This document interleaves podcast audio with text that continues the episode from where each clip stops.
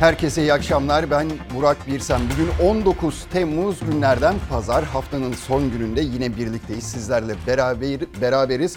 Yine gündem hareketli. Sıcak gündem başlıklarımız var. Nelerden bahsedeceğiz? Hemen kısaca size bir özet geçeyim onu. Ekonomiden bahsedeceğiz. Sayın Cumhurbaşkanı'nın açıklaması oldu. Bazı rakamlar verdi. Tabii ki yanıt muhalefetten geldi. Yine rakamlarla geldi ve bir FETÖ tartışmasına değineceğiz. Ancak bu FETÖ tartışması muhalefetle iktidar arasında değil. Kimin arasında onu birazdan söyleyeceğim size. Ardından Ahmet Davutoğlu Gelecek Partisi'nin genel başkanı bir haftadır yaklaşık bir haftadır özellikle sert ifadeler kullanıyor.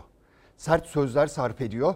Kimin için sarf ediyor bunu? Direkt Cumhurbaşkanı Erdoğan için sarf ediyor. Dün akşam katıldığı bir toplantıda yine benzer cümleler kurdu. Ağır ifadeler kullandı. Türk Tarih Kurumu'nun başkanına bakacağız. Biliyorsunuz 15 Temmuz'da yani hoş olmayan açıklamalarda bulunmuştu. Çok tartışıldı. Günlerce konuştuk. Dün de konuştuk bunu. Dün bir açıklama yapmıştı. Onu ekrana getirmiştik. Bugün üstüne bir açıklama daha yapma gereği hissetti. Onu da paylaşacağız sizlerle. Tabii o açıklaması da gerçekten çok tartışılacak. En az ilk açıklaması kadar tartışılacak sözler onu da söyleyelim. Koronavirüse bakacağız ama öncelikle manşetimiz ne derseniz manşetimiz maalesef şehidimiz dün biliyorsunuz İstanbul'da Bağcılar'da uyuşturucu operasyonuna katılmıştı polislerimiz. İşte bir araç taranmıştı. Polis aracı taranmıştı. O araçta bulunan polisimiz Erkan Gökteke şehit düşmüştü. Bugün toprağa verildi şehidimiz. Ve onunla birlikte aynı araçta bulunan bir başka polis vardı. Yunus Nacar, Yusuf Nacar. Yusuf Nacar kolundan yaralanmıştı. O yarasına rağmen silah arkadaşının yanındaydı son veda için.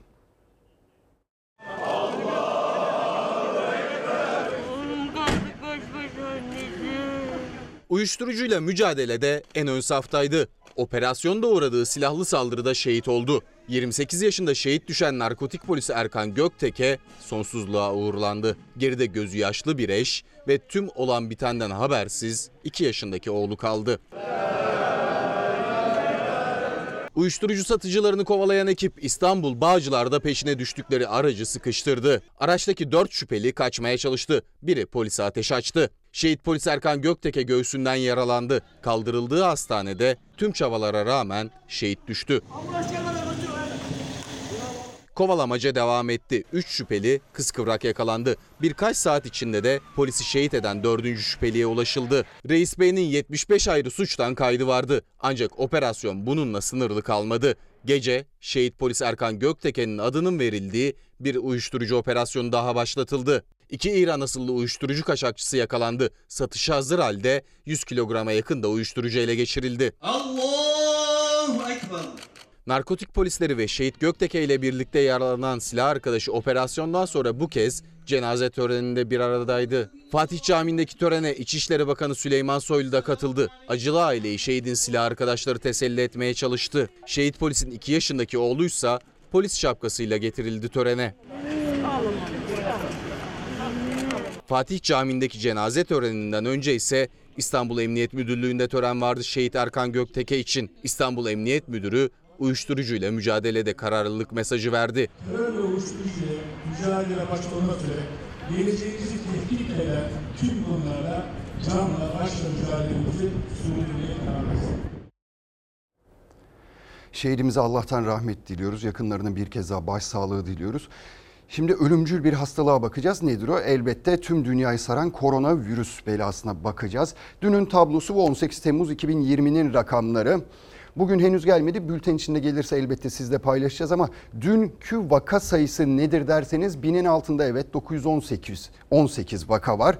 Vefat sayısı 17, iyileşen sayısı 1179. Ama tabii ama diyoruz çünkü yoğun bakımdaki hasta sayısı 1231. Yeteri kadar bir düşüş sağlanamıyor burada. Toplam entübe hasta sayısı yani solunum cihazına bağlı olarak artık yaşayabilen hasta sayısı da 394. Tamam 400'ün altına indi ancak sadece 2 haftaki önceki 2 hafta önceki rakamları yakalayabilmiş değiliz şu entübe hasta ve yoğun bakımdaki hasta sayısında. Ve gelin görün hala yeteri kadar önlem almıyoruz maalesef. Tüm uyarılara rağmen önlem almıyoruz. Erzurum Spor'du Evet Erzurumspor bir üst lige çıktı dün Süper Lig'e çıktı ve haliyle Erzurum'da büyük bir sevinç yaşandı. Kutluyoruz, kendilerini tebrik ediyoruz. Umarız başarılı olurlar ama tabii o kutlamalar sırasında bütün tedbirler unutuldu. Sosyal mesafe yok, maske takan yok. Hiçbir şeye aldırış edilmeden yapıldı o kutlamalar ve Sağlık Bakanı da şöyle bir tweet attı. Hani artık yani ağlanacak halimize gülüyoruz diyoruz ya o noktaya geldik. Erzurumspor koronavirüs karşılaşması başladı dedi.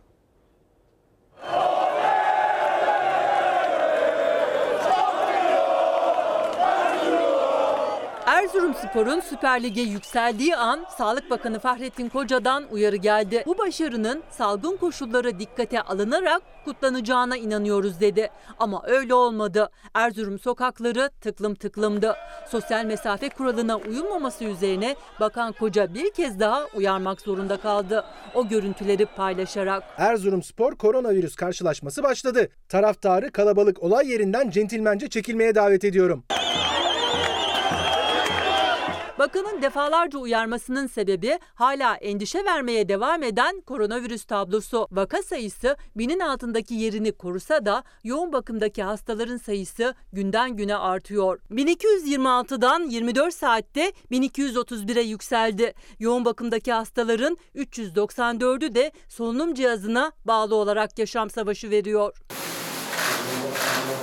Özellikle son bir ay içerisinde 600'lerden 1200'lere kadar yükseldi. Bu tabi oranladığımız zaman e, aktif vaka sayısının %10'u civarında oldukça yüksek bir oran. Enfeksiyon Hastalıkları Derneği Başkanı Profesör Doktor Mehmet Ceyhan da yoğun bakım hasta sayısındaki yüksekliğe dikkat çekti. Diğer ülkelerde hastaların yoğun bakım oranı %1'lerdeyken Türkiye'de %10. Dünya ortalamasının %1 olduğunu düşünürsek ve bizim de e, başlangıçtaki e, yoğun bakıma yatan kişi oranımızın yüzde ikiler civarında olduğunu düşünürsek bu e, ciddi bir ve e, araştırılması gereken bir duruma işaret ediyor. Profesör Ceyhan'a göre bu durumun sebebi yeterince test yapılmaması. Türkiye'de sadece belirti gösterene test yapılıyor. Oysa diğer ülkelerde kalabalıkla temas eden belirli meslek grupları da mercek altında. Belirtisiz kişilerin daha yoğun olduğu ve de bulaştırma olasılığının yüksek olduğu sağlık personeli, berberler ve kuaförler, danışma ve gişe memurları, kasiyerler, şoförler ve uçaklardaki kabin görevlileri gibi gruplara test yapmamamızdan kaynaklanıyor. Eğer bu grupları yeteri kadar saptayamazsak bu günlük vaka sayılarını çok ciddi şekilde azaltmamız mümkün olmaz. Çünkü bu gruplar e, özellikle bulaş devam ettiriyorlar. Tüm uyarılara rağmen istenmeyen görüntüler de kaydedilmeye devam ediyor. Sadece Erzurum'da değil, İstanbul'da da sosyal mesafe kuralına uymayanlar vardı. Maske ve mesafeyi hiçe sayan Yat Partisi'ne polis göz açtırmadı, partidekilere ceza kesildi. Ya işte kutlama yapıyoruz ama yapamıyoruz. Gerektiği gibi yapamıyoruz. Tedbir almamız gerekiyor. İşte rakamlar ortada düşmüyor. Ve siz o kutlamaları yaparken tamam gençsiniz bana bir şey olmaz diyebilirsiniz ama eve gideceksiniz. Annenizin babanızın yanına gideceksiniz. Dedenizin ninenizin yanına gideceksiniz. Kendinizi düşünmüyorsanız lütfen onları düşünün. Ha şunu da söyleyelim tabii benim aklımda o kaç gündür 65 yaş üstü vatandaşlarımız var. Şimdi sabah 10'dan akşam 20'ye kadar dışarı çıkabiliyorlar. Bir sokağa çıkma kısıtlaması yaşıyor kendileri. Ama şöyle bir şey var. Şimdi havuza gidiyorlar, denize gidiyorlar ya da yurt dışından biz turist gelsin diyoruz. 65 yaşın üstündeki turistleri kabul etmeyecek miyiz? Elbette edeceğiz. Elbette edeceğiz. Plajları açmışız, her tarafı açmışız, AVM'leri açmışız ama 65 yaş üstüne gelince sanki bütün virüsü onlar yayıyormuş gibi davranıyoruz ve bu şekilde mesela 20'den sonra neden dışarı çıkamıyorlar? Günün en sıcak saati yaz aylarındayız 10 ile 20 arası, akşam 20 arası. Belki bu biraz daha esnetilebilir. Öğlen saat 12 ile akşam saat 22 arasına esnetilebilir. İnsanlar tedirgin oluyorlar. Onlara biraz da gezip böyle rahatlama imkanı sunabiliriz. Şimdi ha bana bir şey olmaz diyorsanız eğer bu haber işte bana bir şey olmaz diyenlere yaşayan biliyor bunu. Bu hastalığı atlatanlar biliyor. Bir doktor bakın Operatör doktor Uğur Duman, genel cerrah kendisi, koronavirüs hastasıydı. Hastalığı yendi ve şu cümleyi kurdu. Bir sabah uyandım, dünyanın kokusu yok. Yatarak 18 gün tedavi gördüm ben. Hastalıktan e, kurtulup taburcu olduktan sonra çok uzun süre yürüyüşler, e, koşular e, gibi efor gerektiren işlerde sıkıntı yaşadım. Bendeki kalıcı etkisi bir sabah uyandım. Dünyanın kokusu yok dedim. Ve yaklaşık olarak işte ben bu enfeksiyonu atlatalı hemen hemen iki ay oldu. Hala e, dünyanın hemen hemen e, her detayının kokusu yok benim için. Bunu söyleyebilirim. En çok merak edilen koronavirüs yenenlerde virüsün kalıcı bir hasar bırakıp bırakmadığı hastalığı yenen iki doktor anlattı. Ağır geçiren vakalar bir süre daha akciğerlerini yorabilecek aktivitelerde zorlanıyor. Tat ve koku almada kolaylıkla eskiye dönmüyor. Yaşayıp acısını çeken doktorlar herkesi uyarıyor. Hiçbir zaman hiç kimse gençliğine güvenmemesi, sağlığına güvenmemesi, ben şöyle sağlıklıyım, böyle sağlıklıyım, bana hiçbir şey olmaz gibi bir düşünce haline girmemesi gerekiyor. Covid-19'u belki de Türkiye'de e, ilk yakalanan kişilerden hatta hekimlerden biriyim ben. Çalar Saat hafta sonunda Merve Yıldırım'ın konuydu iç hastalıkları uzmanı Profesör Doktor Hakan Terekeci. O koronavirüsle ilk tanışan doktorlardan biri. 18 gün hastanede tedavi altındaydı. Tomografi bulgularına baktığınızda hastalığın çok ilerlemiş olduğunu görüyorsunuz. Çok korktuk. Hani dedik herhalde ciddi düzeyde bir akciğer yetmezliğine doğru, solunum sıkıntısına doğru gidiyoruz diye. Doktor olması yaşadığı korkuya engel değildi. Zorlu süreci doğru tedavi ve sağlıklı beslenmeyle yendiğini söyledi Profesör Terekeci. Biz özellikle hastalık olmadan, hastalık öncesi dönemde sağlıklı beslenmeliyiz. Sağlıksız gıdaları yemememiz gerekiyor. O daha kolay aslında. Bendeki belirti hafif bir öksürükle başladı. Kalp rahatsızlığında bulunması sebebiyle e, ben bunun biraz altını araştırmak istedim. Genel cerrah Uğur Duman Bursa Yüksek İhtisas Eğitim ve Araştırma Hastanesi'nde görev yaparken yakalandı koronavirüse. Bir yandan da kalp hastası olduğu için yüksek risk grubundaydı. İki ay önce hastalığı yenmeyi başardı ama hala koku alamıyor. Virüsü ciddiye almayanlara da çektiği acıların yanı sıra bir önemli uyarısı daha var. Hastalığı ben geçirdiğim dönemde tabii ki en çok hissettiğiniz şey yalnızlık duygusu oluyor. Kendinizi izole etmeniz gerekiyor. Her şeyden, herkesten, tüm sevdiğinizlerinizden izole kalmanız gerekiyor. En çok bu insanı rahatsız ediyor. Yalnızlık duygusu ve yalnız kalmış olmak ve buna zorunlu olmak. Evet sağlık boyutu var koronavirüsün elbette. Dikkat edin lütfen dikkat edin. Şu maskeye mesafeye biraz dikkat edelim ama bir de ekonomik boyutu var tabi birazdan ekonomi haberlerine gireceğiz ama yeri gelmişken şöyle bir şey paylaşayım. Disk Arın araştırması verileri daha doğrusu. Ekonomik krizin salgınla birleştiği Mart, Nisan, Mayıs aylarında 10,7 milyon işçi işinden oldu. İşsizlik 18 milyona dayandı Diskar'a göre. TÜİK'e göre ise resmi işsizlik %12,8 biliyorsunuz TÜİK'in zaten rakamları çok tartışılıyor. Covid-19 etkisiyle geniş tanımlı bakın önemli bu geniş tanımlı kadın işsizlik oranı da %56,4 olarak hesaplanmış. Şimdi işsizlik tanımı neden böyle değişiyor derseniz kimlerin işsiz sayıldığına göre. Mesela TÜİK kimleri işsiz sayıyor? Son 4 hafta iş arayanları işsiz sayıyor. Ama 25 gün önce işte şey bir aydan daha fazla sürede bir buçuk aydır iş arıyorsanız TÜİK sizi adam yerine koymuyor demeyelim de işsiz saymıyor. Ha istatistikten saymıyor sizi. İşte sorun da burada zaten ama Diskar'ın araştırmasına göre şu salgın döneminde 10,7 milyon işçi işinden olmuş durumda. Birazdan başka rakamlar da çarpıcı rakamlar da paylaşacağım sizle ama şu haberi bir girelim. Dünyada koronavirüs vaka sayısı kaça çıkıyor? Ne oluyor, ne bitiyor? Gerçekten bazı ülkelerdeki durum tedirgin edici boyutlara ulaştı. Hangi ülkeler? Türk, İran ve Afganistan. Türkiye ne önlem aldı derseniz bu iki ülkeye uçuşları durdurdu.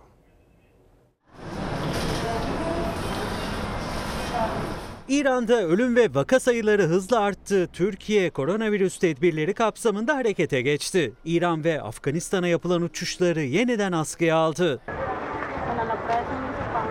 Covid-19 verileri rekor üzerine rekor kırıyor. Dünya genelinde ilk kez günlük vaka sayısı çeyrek milyonu aştı. Son 24 saatte yaklaşık 260 bin kişi virüse yakalandı. 7360 kişi hayatını kaybetti. İran normalleşme süreci sonrası kötü günler geçiriyor. Son 24 saatte 209 kişi daha yaşamını yitirdi. Can kaybı 14 bini aştı. Cumhurbaşkanı Ruhani 81 milyon nüfuslu İran'da 30-35 milyon kişi daha virüse yakalanabilir deyince yeni önlemler devreye girdi. Ülkede konferans, seminer ve her türlü toplantının yapılması yasaklandı. Komşu İran'da salgının hızlanması üzerine Türkiye'de tedbir aldı. Sağlık Bakanlığı'nın talebiyle İranlı uçuşlar karşılıklı olarak durduruldu. Ulaştırma Bakanlığı Türkiye'den Afganistan'a yapılan uçuşların da durdurulduğunu açıkladı. Amerika Birleşik Devletleri'nde erken normalleşme sonrası 19 eyalette rekor vaka artışı görüldü. Arizona, Teksas ve Florida'da yoğun bakım servisleri hastalara yetişmeye çalışıyor. Bazı hastanelerde ilaç sıkıntısı yaşanıyor. Ancak tüm uyarılara rağmen Florida'da 400 kişilik bir grup araçlarıyla sokakları kapattı, parti yaptı. İsrail'de ise vakaların yeniden artmasından sorumlu tutulan Başbakan Netanyahu'ya karşı protestolar büyüdü. Batı Kudüs'teki gösteriye polis basınçlı suyla müdahale etti. Evet dünyada işler iyiye gitmiyor. En azından bazı ülkeler için endişe verici boyutta. Şimdi şöyle bir şey de paylaşayım sizle. Fransa hükümetinin yaptığı bir şey bu. Ne yaptı derseniz hani biz diyoruz ya sağlık çalışanlarımız sürekli bir alkışlıyoruz. Sen kahramansın, şöylesin, böylesin veriyoruz gazı ama icraata gelince pek fazla bir şey yapmıyoruz. Ben daha önce de söylemiştim bunu. Ben bu sırf kuru kuru alkışa karşıyım. Bakın Fransa hükümeti ne yapmış? 8 milyar avroluk zam yapma. 8 milyar avroluk zam yapma kararı almış sağlık çalışanlarına. Ve bu ne demek? Her bir sağlık çalışanının maaşında ortalama 183 avroluk bir artış demek. Gerçekten önemli. Sağlık çalışanlarına değer veriyorsanız her anlamda ve her şekilde bunu göstermeniz gerekiyor. Şimdi çok konuşulan, çok tartışılan bir haber. Türk Tarih Kurumu Başkanı Ahmet Yaramış ne demişti? 15 Temmuz, 15 Temmuz günü şu açıklamayı yapmıştı FETÖ'cülerle ilgili. Pişman olanlara sahip çıkmalıyız demişti. Ama arkasından bir açıklama yaptı. Bugün bir açıklama daha yaptı ve anladık ki kafası biraz karışık. Niye diyeceksiniz? İşte bu yüzden. Sözümün arkasında değilim dedi. Daha dün darbe yapanların, meclisi bombalayanların, vatandaşı tanklarla ezenlerin pişman oldularsa affedilmesini öğrenen kişi şimdi tek adam söylerse bırakırım diyor. Çok pişmanım. Tepki gösteren herkes haklı. Herkesten özür dilerim. Cumhurbaşkanımız isterse gereğini yaparım, istifa ederim. Kendisi de Cumhurbaşkanı izin verirse istifa edeceğini söyledi. İstifa tek taraflı bir eylemdir. Birazcık onur, birazcık izzet olsa tek adam söylerse değil ben bu sözleri söyledikten sonra bu milletin karşısına çıkamam, bu makamı işgal edemem demesi lazımken Darbeye karışmış ama pişman olanlara sahip çıkalım sözleri büyük tepki çekince muhalefet istifasını istemişti. O çağrılar sonrası Türk Tarih Kurumu Başkanı Ahmet Yaramış'ın Cumhurbaşkanımız isterse istifa ederim açıklaması yeni bir tartışma başlattı. Muhalefet istifa tek taraflı eylemdir diye ses yükseltti. herkes kendisinden bir şey yapmasını bekliyor. Bu makamı boşaltmasını bekliyor. Atatürk'ün kemiklerini sızlatmamasını bekliyor. Sayın Cumhurbaşkanımızın her türlü kararını saygıyla karşılarım. Çünkü ben Sayın Cumhurbaşkanımızın iradesiyle buraya tayin oldum. O tayin etti. O aldığında hiç üzülmem. Ama ben kendim istifa edersem bunun saygısızlık olacağını düşünüyorum. Derhal acilen o görevi bırakıp istifa etmelidir. Ahmet Yaramış bilinçaltını dışa vurarak darbeye karışmış 15 Temmuz kalkışmasına karışmış FETÖ'cülerin affını talep etti. Darbe teşebbüsüne karışmış, pişman olmuş, nedamet duyan kişilere de sahip çıkmamız, onları bu toplumun içine dahil etmemiz, kazanmamız gerekiyor. Bu karışmış kelimesini yok sayıyorum, kabul etmiyorum. Boşluk anında yanlış bir cümle kurdum. Herkesten özür diliyorum. Bu bana büyük bir ders oldu. Tepkilerin odağındaki isim Türk Tarih Kurumu Başkanı Ahmet Yaramış, Hürriyet gazetesine yaptı bu açıklamaları. İlk yaptığı açıklamada sözlerim bağlamından koparıldı demişti. Yeni günde kelime hatası olduğunu savundu. Cumhurbaşkanına da mektup yazarak darbeye karışmış demek istemediğini söyledi. Dün darbecileri bugün yok yok eline silah almamışları diyerek bu darbeye sebebiyet verenlerin affedilmesi gerektiğini söyleyen kişinin o makamda bir dakika daha oturmaya hakkı yok. Darbeye karışmamış diyeceğim yerde maalesef Karışmış kelimesini kullandım. Sözümün arkasında değilim. Savunmadığım bir söz. Bir anlık dalgınlığımla o söz ağzımdan çıktı. Ben etkin pişmanlık gösteren insanların toplum içine karışmasını istiyorum. Bu sözlerimin arkasındayım. Bilinçaltını dışa vurarak kripto FETÖ'cü olduğuna dair iddialar güçlenmiştir. Muhalefet tepkili pişmanım diyen Yaramışsa beni o koltuğa getiren Cumhurbaşkanım diyor. Tek taraflı istifayı kabul etmiyor. Cumhurbaşkanı Erdoğansa günlerdir süren tartışma ile ilgili sessiz. Kafası karışık yani olacak iş değil. İşte sözlerimin sözlerim bağlamından koparıldı diye bir açıklama yapıyor dün. Bugün diyor ki sözlerimin arkasında değilim. Yanlış anlaşılım öyle demek istemedim böyle demek istemedim diye bir açıklama yapıyor. Valla Sayın Başkan ben gayet samimi bir şekilde oraya çıktığınızı düşünüyorum. Gayet içten düşünerek aklınızla düşünerek yüreğinizle düşünerek o cümleleri kurduğunuzu düşünüyorum. Benim düşüncem görüşüm bu. Çünkü net bir şekilde ifade ettiniz. O kürsüye çıkıyorsunuz. Ben nasıl buraya çıkıyorsam tamam bir iki dilimiz sürçebilir. Ama sonra düzeltiriz bunu veya düzeltiyoruz değil mi? Ama siz çıktınız kürsüye mikrofonu aldınız ve çat çat çat konuştunuz. İş bitti. Tepkiler gelince de geri adım atma gereği duydunuz. Hatta dün geri adım atmadınız. Bizleri suçladınız. Sözlerin bağlamından koparıldı diye haber yapan gazetecilere suç attınız. Baktınız olmadı. Bugün tekrar sözlerimin arkasında değilim, hata yaptım, özür diliyorum diyorsunuz ama iş işten geçmiş olsun. Ha istifa meselesine gelince siz kendi hür iradenizle çıktınız orada konuşma yaptınız. Şimdi diyorsunuz ki ben irademi bu konuda kullanmayayım da Sayın Cumhurbaşkanı'na topu atayım. O ne gerekiyorsa yapsın. Pardon da istifa için hiç kimseden izin istemenize gerek yok. Talimat almanıza da gerek yok. Siz gereğini düşünün. Madem hatalısınız gereğini de yapın artık. Hani koca koca insanlarız. Çocukta değiliz değil mi? Öyle de bir şey var. Şimdi Cumhurbaşkanı demişken hani istifası konusunda topu Cumhurbaşkanı'nın kucağına attı ya Sayın Başkan. Tarih Kurumu'nun başkanı. Şimdi Cumhurbaşkanı Erdoğan da ilk kez ilk kez 24 Temmuz'da biliyorsunuz Ayasofya ibadete açılacak. Bu karar verildikten sonra ilk kez gitti Ayasofya'yı ziyaret etti ve bu ziyaret sürpriz bir ziyaretti.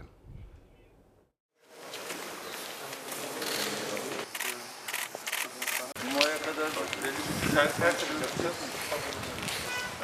Ayasofya Camii'ndeki ilk cuma namazına 5 gün kaldı. Cumhurbaşkanı Erdoğan cami olarak ibadete açılması kararının ardından ilk kez Ayasofya'daydı.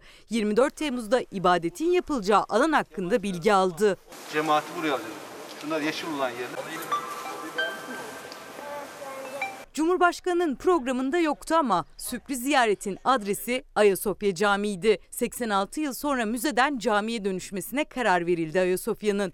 24 Temmuz'daki ilk cuma namazı öncesi de hazırlıklar hızlandı. Allahu Ekber, Allahu Ekber. İncelemelerde bulunan Erdoğan'a hazırlıkları birlikte yürüten Kültür ve Turizm Bakanı Mehmet Nuri Ersoy ve Diyanet İşleri Başkanı Ali Erbaş da eşlik etti. Arada tepede Evet, iki mesafe.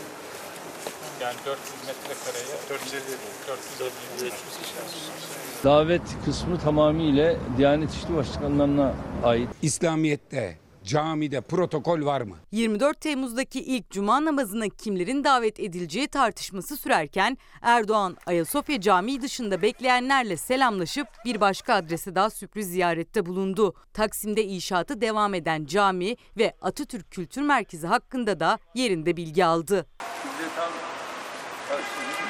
Tam bu tarafta özel bir konstrüksiyonu var.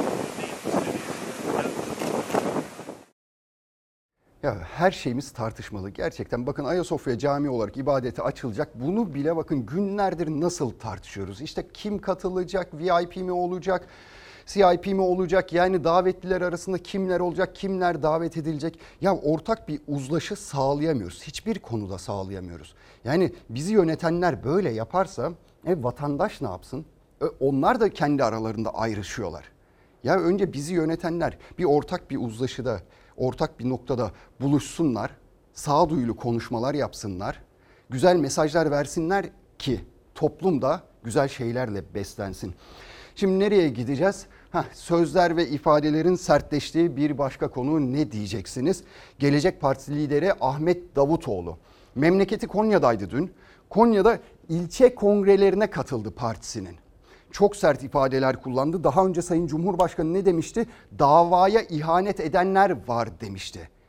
Yani kimden bahsediyor? Ahmet Davutoğlu'ndan bahsediyor. Gelecek Partisi'ni kurdu. İşte Deva Partisi'ni kuran Sayın Ali Babacan'dan bahsediyor. İhanet ettiler demişti. Sayın Davutoğlu sözlerini son bir haftadır bültenin başında söylemiştim sertleştiriyor. Dozunu yükselt dozunu yükseltiyor ve Sayın Cumhurbaşkanı'na direkt bir ifadeyle yanıt verdi. Biz davayı terk edenleri terk ettik dedi. Biz davayı terk etmedik. Biz davayı terk edenleri terk ettik. Çok içimizden ayrılıp da parti kuranları gördük. Bu iş böyledir. Bu tür ihanetlerin içerisinde olanlar bu işin bedelini de ağır öderler. Davanın değerlerini ayaklar altına alanları terk ettik. Dava diye diye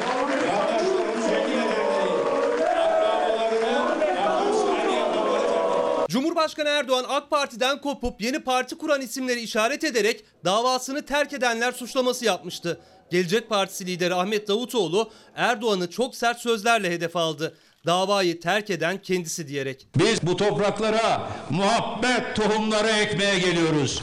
Onlar ise en yakın arkadaşlarına bile nefretle konuşanlardır. Yolunu şaşıranlar, kibrine esir düşenler, hırsını, aklının, benliğinin, davasının önüne koyanlar. Yüzlerce danışmanı kadroya alacaksınız. Hiçbir sınavdan geçmeden ve her birine bir de yönetim kurulu üyelikleri vereceksiniz. Sonra siyasi ahlaktan bahsedeceksiniz. Erbakan Hoca derdi ya hadi oradan, hadi oradan, hadi oradan. Davutoğlu memleketi Konya'da partisinin ilçe kongrelerine katıldı. Cumhur İttifakı'nın gündeme taşıdığı seçim ve siyasi partiler kanununda değişiklik vardı gündeminde. Bizi engellemek istiyorlar dedi. Her cümlesinde hedefinde Cumhurbaşkanı Erdoğan vardı. Anadolu'ya çıkarım mesajı.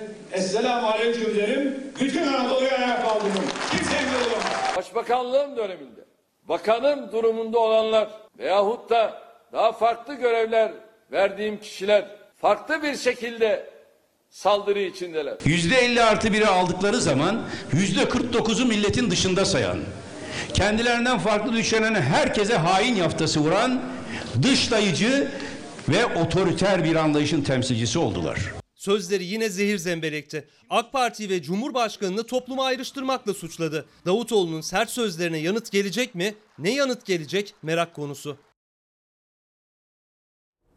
Evet, Sayın Cumhurbaşkanı bakalım bu sözlere nasıl yanıt verecek, ne şekilde yanıt verecek? Tabii ki şimdi Ahmet Davutoğlu AK Parti'nin içinden çıkan bir isim, başbakanlık yapmış bir isim. Yani o dinamikleri çok iyi biliyor.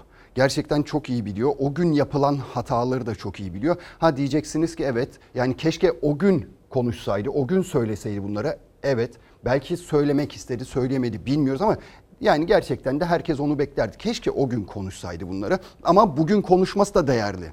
Bugün konuşması da önemli. En nihayetinde konuşuyor. Konuşmayanlar var çünkü. Konuşmayanlar var ama konuşanlardan biri kim diyecek olursanız yine FETÖ tartışmasına bakacağız. AK Partili Mehmet Metiner. Eski milletvekili, AK Parti eski milletvekili kendisi sivri çıkışları var. Gerçekten önemli çıkışları var. Sert sözler, sert ifadeler kullanıyor da hatayı anında söylüyor. Dün de öyle yaptı. CNN Türk'te Semiha Şahin'in programına katılmıştı kendisi. Orada neler söyledi? İşte FETÖ'cüler tayin terfi ettiriliyor dedi. Dedi ve İçişleri Bakanlığı'nın da adı geçince İçişleri Bakanı Süleyman Soylu canlı yayına telefonla bağlandı. Hep hani alışmıştık. Neydi? İktidarla muhalefet arasında FETÖ tartışması her ortamda hemen hemen çıkardı. Özellikle mecliste kavgalara varan noktalarda tartışmalar çıkardı. Ama bu kez gelin görün FETÖ tartışması AK Parti içinde yaşandı. İsimler var bizde. Nedamet gösterdiler. Sahiplenmemiz lazım. Kazanmamız mantığı adı altında eğer bu tür atamalar, tayin ve terfiler yapılırsa FETÖ ile mücadele konusunda yeniden zafiyet yaşayabilir. Nedamet getirdiği için bizim göreve getirdiğimiz kimse yok. Öyle sağın solun laflarıyla beraber iş yapacak bir adam da değilim. Bu laflar benim ağrıma gider. Müsaade eder misiniz? Ben müsaade falan etmiyorum. Aynı Sizden müsaade istemiyorum. Canlı yayında yaşandı sert tartışma. AK Partili Mehmet Metiner elimde isimler var dedi. FETÖ'cülerin göreve getirildiğini iddia etti. Sözleri İçişleri Bakanı'nı çok kızdırdı. AK Partili iki isim FETÖ üzerinden karşı karşıya geldi. Milli Savunma Bakanımızın da İçişleri Bakanımızın da bakanlıktaki bütün yetkili arkadaşlarımızın da tayin, terfi, atama konusunda kırık kırık yarmaları gerekiyor. hayatı risk içerisinde olan bir adam. Bu sözleri hak ediyor değiliz. Bir tek FETÖ'cü göreve gelmişse ve bu söylenmiyorsa bu ülkemize ihanettir. Ben getirmişsem ben ihanet ediyorum ülkeme. Çok üzüldüğümü ifade etmek istiyorum. Tansiyonu yükselten atışma CNN Türk ekranlarında Metiner'in tayin terfilere dikkat çekmesi ve İçişleri Bakanı'nın canlı yayına telefonla bağlanmasıyla başladı. Soylu FETÖ'cüler göreve getiriliyor iddialarını reddetti. Metiner'e çıkıştı. Metiner yanıt vermek istedi ama Soylu telefonu kapattı. Bu kez Metiner öfkelenen taraftı. Müsaade eder misiniz? Ben müsaade falan etmiyorum. Aynı Sizden şekilde müsaade istemiyorum Sayın Bakanım. Aynı- Siz aynı müsaade merci devam. Değilsiniz. Biz onurumuzu sokakta bulmadık ya. Şamaroğlan'ı yani telefonla bağlanacak, bühtan ediliyor bilmem ne. Nedir bu ya? Siyasetin bitmeyen tartışması FETÖ başlığı. Bu kez AK Parti'nin eski milletvekiliyle İçişleri Bakanı arasında çatlağa neden oldu. Parti içinde sert çıkışlarıyla bilinen Mehmet Metiner FETÖ ile mücadelede gevşeme olduğu iddiasında bulundu. Bu laflar benim ağrıma gidiyor. Kurumumuzun da ağrına gider. Hele en yakın arkadaşlarımızdan bu lafların gelmesi hiç kabul edemem. Haksızlık olarak nitelendiririm. Herhalde gevşedik. Emniyet teşkilatımızda geçmişte FETÖ bulaşı olabilir, yolu kesişmiş olabilir. Bunları da kazanmamız lazım, dışlamamamız lazım gibi bir mantıkla kritik noktalara asla getirilmemeleri gerekiyor. Televizyon kanallarından bize bizim arkadaşlarımızın elimizde isimler var demesini de kendime bizatihi hakaret kabul ediyorum. Bana her zaman ulaşabilecek insanları basın üzerinden biz de konuşmasını da kabul etmiyorum. Bizim abi dediğimiz insanlar benim medya üzerinden konuşmamdan rahatsızlık duyuyorsa onun da telefonla bağlanıp benimle medya karşısında tartışmaması lazım. Gece yaşanan FETÖ krizi yeni günde yeni paylaşımlarla devam etti. Geri adım atan olmadı. Bakanlık müşaviri sıfatını taşıyan karakter yoksunu birinin şahsıma dair attığı tweet o kişinin kim olduğunu ortaya koyuyor. Soylu'nun hangi müşavirlerle çalıştığına bakılırsa ne dediğim anlaşılır. Bakara 10. Kalplerinde bir bozukluk vardır. Allah da onlardaki bozukluğu artırmıştır. Yalan söylemeleri yüzünden kendilerine acı veren bir azap da vardır. Biz fitne ateşini söndürmeye çalışırken siz harlamaya çalışıyorsunuz. O ayeti kerimeyi bana atfen kullanmanız kalbinizin tamiri ihtiyacı olduğunu gösteriyor. Resmi danışmanlarınız ve trollerinizle yaptığınız şey size de partimize de davamıza zarar veriyor. Kibir kalbi bozar. Tabii Mehmet Metiner dediğim gibi çok sivri dilli bir insan. Doğruları eğip bükmeden söylüyor. Kendine göre doğruları ya da görüne, gördüğü hataları her platformda söylüyor. Canlı yayında da söylüyor. İşte birebir gittim başkalarına anlattım da diyor. Ancak şöyle bir şey var tabii. Bu güzel bir şey. AK Parti içinde böyle sesler pek fazla çıkmıyor maalesef. Daha fazla çıkması gerekiyor bu tür seslerin. Daha çok insanların konuşması, diyalog halinde olması gerekiyor. Birbirlerine uyarıcı şeyler söylemesi gerekiyor ama maalesef olmuyor. Tek bir kişi var. Peki şu var tabii şimdi Mehmet Metiner'in iddialarda bulundu ama o iddiaların arkasında duracak mı? İsimler var dedi elimde. O isimler nedir, kimlerdir açıklayacak mı Sayın Mehmet Metiner onları ya da hangi kritik noktalara getirildiler? Az önce işte verdik kritik noktalara getirilmemesi gerekiyor FETÖ'cülerin, FETÖ'yle bağlantılı, ilintili olan kişilerin diyor. Hangi kritik noktalara getirildi bunlar? Mehmet Metiner'in aslında bunları da açık yüreklikle çıkıp söylemesi gerekiyor. Ha Şimdi yoksa bu tartışma herhangi bir yere gitmeyecek. Dün akşam işte iki taraf birbirini suçladılar, atıştılar. Biz de merak içinde bıraktılar. Burada mı kalacak? Burada kalmaması gerekiyor. Bir şey söylüyorsanız arkasını getirmeniz gerekiyor. Neticelendirilmeni en azından. Şimdi Ankara'ya uzanacağız. Ankara'da ne vardı? Yine FETÖ ile ilintili bir tartışmaydı. Torpiller listesini yayınlamıştı. Ankara Büyükşehir Belediye Başkanı Mansur Yavaş dün yayınlamıştı. Belediye meclisinde yayınlamıştı. Daha doğrusu o kişilerin isimlerini, torpille işe girenlerin isimlerini değil vermedi ama kimlerin referansıyla işe alındıklarının altını çizdi. Onları söyledi ve dönemin eski belediye başkanı, Ankara'nın eski belediye başkanı Melih Gökçek'ten bir yanıt geldi. Ne dedi? Referansların çoğu gerçek dışı dedi ama bakın şu çoğu kelimesine lütfen dikkat edin. Samanyolu TV referanslılar. Bunlar sözleşmeli ve normal işçi. Kimlerin torpiliyle işe girmiş bunu göreceksiniz. Mansur Yavaş teşhir ettiği personelin içlerinde FETÖ referanslılar olduğunu iddia etti. Sayın Yavaş bunlar FETÖ'cü ise niye ihbar etmeyip suç işledin? FETÖ'cü değil diyorsan bu çocuklara niye iftira attın? Ankara Büyükşehir Belediye Başkanı Mansur Yavaş eski başkan Melih Gökçek döneminde torpille işe alınanların listesini ve referans olan isimleri açıkladı. Gökçek'ten yanıt isimleri ifşa ettiği gerekçesiyle Yavaş hakkında suç duyurusuyla geldi. Samanyolu TV referanslılar. Liste bende var arzu eden bakabilir. Hepsi çalışıyor. Referansların çoğu gerçek dışı. Her zaman olduğu gibi birinin verdiği gerçek dışı bilgilerle dolduruşa getirildin. Evet Ramazan Bey sizin de var bir tane. Çalışıyor değil mi Ramazan Bey? Dokunmuyoruz arkadaş. Daha bu konuda üstümüze gelmeyin. Mansur Yavaş'ın yayınladığı torpil listesine ilişkin AK Parti ve MHP meclis üyelerinden bir açıklama yok. Ama Mansur Yavaş'ın iddiasına Gökçek sosyal medyadan yanıt verirken sadece referansların çoğu gerçek dışı diyerek itiraz etti. Evet Sayın Gökçek referansları hanımefendinin hepsi çalışıyor. Ahmet Gökçek hepsi çalışıyor. Vedat Üçpınar hepsi çalışıyor. Mehmet Ali Alan ANFA Genel Müdürü. Yavaş, belediyede kimsenin işten çıkartılmadığını, kendinden önceki dönemde liyakattan çok referansla işe alımlarının olduğunu kanıtlamak için yayınladı torpil listesini. Ama belediyede işe giren personelin isimlerini değil, onlara referans olanları.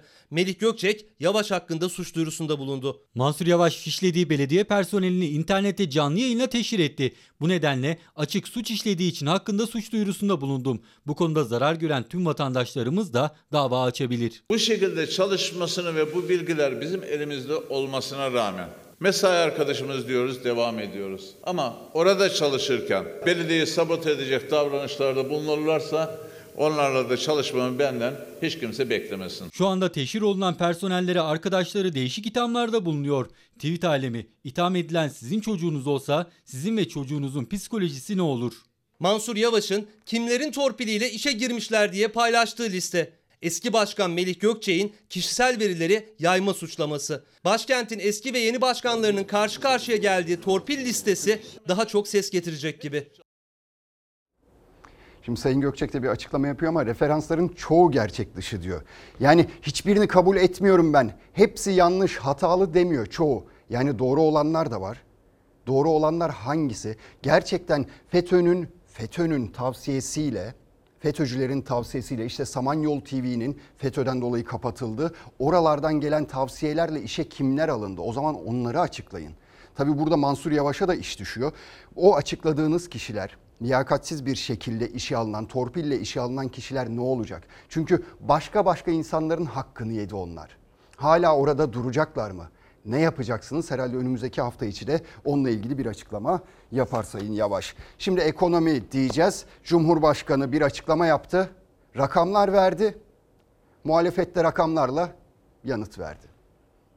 Koronavirüs salgınının yaralarını sarmaya başladı. Verdiğimiz desteklerin de sayesinde ekonomimiz çok hızlı bir toparlanma sürecine girdi. Hem istihdam azalacak hem de işsiz sayısı azalacak. Ancak ve ancak bizim TÜİK'in yapabileceği bir illüzyonla, bir adrakadabra mümkün. Bunu esnafa, çiftçiye, en çok da işsizlere sormak lazım. Ödeme gücünü kaybettiği için vatandaşlarımızın 14 milyon 900 bininin doğalgazı ve elektriği kesildi. Bu nasıl bir düzelmeymiş? Nisan ayında 77 milyar Türk lirası piyasaya salındı. Peki ne oldu bu 77 milyar Türk lirası? Aile ve Sosyal Politikalar Bakanı açıklama yapıyor. Halka verilen hibe yardımları 12 milyar Türk lirası. Peki geriye kalan 65 milyar Türk lirası nerede? Cumhurbaşkanı Erdoğan ekonomide özellikle de salgın sürecinde en hızlı toparlanan ülkeyiz dedi. Muhalefetse verilen destekler neden işçiye, esnafa ulaşmadı diye sordu. Ekonomi iktidarla muhalefeti bir kez daha karşı karşıya getirdi. En hızlı toparlanan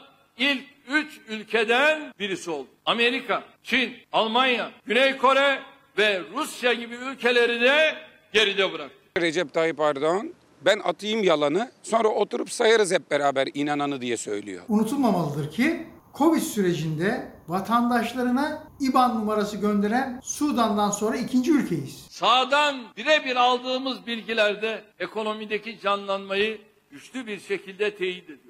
2016'da toplam devletin faiz harcaması 49 milyar Türk lirasıydı. Şimdi ne kadar biliyor musunuz? 107 milyar Türk lirası. Faiz dışı 37 milyar Türk lirası fazla verdi. Şimdi ise 12 milyar Türk lirası açık veriyor. Nereye gitti bu paralar? Muhalefet rakamlarla ses yükseltti. Cumhurbaşkanının çizdiği tabloyla muhalefetinki yine birbirinden uzaktı. Davutoğlu başbakanlığı döneminden verdiği örneklerle ekonomi eleştirilerini sürdürdü. 2016'da başbakanlığı bıraktığımda dolar 2.85'ti. Şu anda 7'de zor tutuyorlar. Verilerimize göre ilk 6 ayda sanayi siciline yaklaşık 7 bin işletme kaydoldu. Verdiği rakamların bir de karşısındaki rakamlar var. Türkiye Odalar Borsalar Birliği'nin rakamları Haziran ayında 1100'ün üzerinde işletme kapandı. Kapanan işletme sayısı %116 artış göstermiş durumda. Parası kalmayan hükümet Atatürk Havalimanı'nı Katarlara rehin veriyor. Cumhurbaşkanının yerli otomobilin üretim tesisinin inşaatına başlama töreninde yaptığı açıklamalara karşı yanıtlar peş peşe geldi. Erdoğan yerli otomobil için tarih de verdi. Fabrikayı 18 ayda tamamlamayı ve aracımızı 2022 yılının son çeyreğinde banttan indirmeyi planlıyoruz. Valla şimdi ekonomimiz iyi, hoş falan deniyor ama çok da iyi olmadığını görüyoruz. Daha önceki günlerde sizle paylaşmıştım. Hazinenin borçlanma limiti %5'e çıkarıldı demiştim. 3'tü 5'e çıkarıldı. Bir önceki yıl 1'di. Yani bu ne demek? Hazine piyasadan 21,5 milyar lira daha borç alabilecek demek. Paranın olmadığını anlıyoruz. Peki birkaç gün önce ne oldu? Yedek akçe yedek akçe artık doğrudan hazineye gidecek. Çünkü Merkez Bankası esas sözleşmesi değiştirildi. Hani zor günler için Merkez Bankası'nın yıllık karının %20'si bir kenarda biriktiriliyordu ya ihtiyat akçesi olarak zor günler için biriktiriliyordu. İşte artık o biriktirilmeyecek direkt hazineye aktarılacak. E tamam bugünü kurtardık. Yarın ne yapacağız? Yarınımızı nasıl kurtaracağız üretmeden? Bu soruyu da sormak gerekiyor. Şimdi Kanal İstanbul diyeceğiz. Burası İstanbul ve tarım arazisi, konut ve ticaret alanı yapıldı. Bizim dedelerimiz bu köy kurulalı köy otlakiye merası olarak bırakmışlar burayı. En kıymetli bizim otlakiyemizdi. Malımızı çıkarırdık bütün yaz. Oralarda biz hayvanımızı idare ederdik. Zaten hayvancılığımız e, yarıdan aşağıya düşmüştü. Şimdi tamamen bitti artık. Hayvancılık yapamayacağız. Hayvancılık ve çiftçilikle geçinen bir köyün en kıymetli arazisiydi. Köylünün ortak kullandığı, hayvanlarını otlattığı, Baraj Gölü'nün yanı başındaki mera arazisi Kanal İstanbul planlarında konut ve ticaret alanına dönüştürüldü. Yani bu çok değerli araziye otel, site ya da alışveriş merkezi yapılmasının önü açıldı. Bizi dinleyen yok ki köylüyü dinleyen mi var? Soran mı var haliniz ne diyen yok. Burası yaklaşık 1 milyon metrekarelik Sazlıbosna köyünün ortak mera alanıydı. Burası hülya yoluyla önce Maliye Hazinesi'ne daha sonra TOKİ'ye imara açtılar. Konut, ticaret, otel, turizm alanı ilan edildi. Kanal İstanbul projesi rant iddialarıyla tartışılmaya devam ediyor. Projenin çevresini yapılaşmaya açan imar planları onaylandı. Kayıtlarda tarla olarak geçen birçok arazi ticaret alanı olarak değiştirildi. İlk itiraz İstanbul Büyükşehir Belediye Başkanı Ekrem İmamoğlu'ndan geldi. Bunlar ne kadar zeki insanlarmış ki 6-7 sene önce, 8 sene önce tarım alanlarından yerleri almışlar. Şimdi o yerler iş merkezi, konut, turizm alanı olacak. İtiraz dilekçesi veren İmamoğlu liderlerle de telekonferans yöntemiyle neden projeye karşı çıktığını görüştü. Rant iddialarını gündeme getiren son yerse Arnavutköy'e bağlı Sazlıbosna köyünün mera arazisi oldu. Gördüğünüz köy Sazlıbosna köyü. Hemen yanında da Sazlıbosna barajı var. İşte Kanal İstanbul o baraj üzerinden geçecek. Söz konusu alansa barajın hemen yanı başında Sazlıbosna köyü sakinlerinin ortak olarak hayvanlarını otlattığı mera arazisi.